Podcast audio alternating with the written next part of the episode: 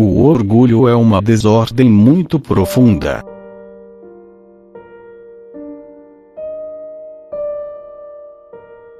Por Joseph Stiver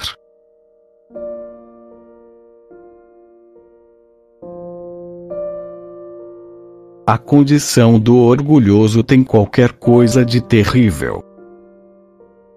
Deus e todas as criaturas lutam contra ele. A ordem universal, que ele perturba, protesta contra a sua pretensão insensata, e na sua insolência ele enfrenta esta oposição. O orgulhoso tem traços de semelhança com Satanás. Dizia Santo Afonso de Ligório. Quando vejo uma alma pretensiosa, que se julga mais sábia, mais entendida, mais ajuizada, mais virtuosa que as outras, eu estremeço, pois me parece estar diante de um demônio encarnado. O que é mais interessante e terrível é que o soberbo não se julga orgulhoso. É raro encontrar uma alma que avalie o seu justo valor. Mais raro ainda, encontrar uma que regule seus sentimentos e sua vida conforme essa apreciação. É necessária uma luz interior intensa para uma pessoa se ver tal como é na realidade. Só os santos não se iludem sobre o seu valor.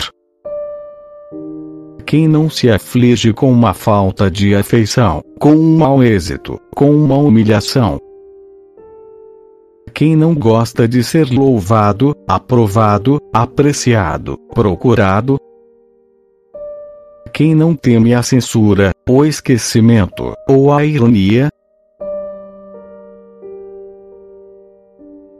A alma humana, mesmo a mais sincera, sente uma profunda oposição contra a humildade, uma contradição permanente entre a boa opinião que faz de si mesma e o juízo que a eterna verdade faz sobre ela. Se os homens que julgamos ser os melhores se examinarem, eles mesmos hão de reconhecer que em quase todos os seus atos livres, há sempre uma busca desordenada do próprio eu. Eles mesmos se constituem, até certos limites, o centro de suas aspirações, de seus pensamentos, e de toda a sua vida. Que homem ponderado não se sentiria assustado, considerando uma desordem tão fundamental, e tão permanente, produzida pelo orgulho,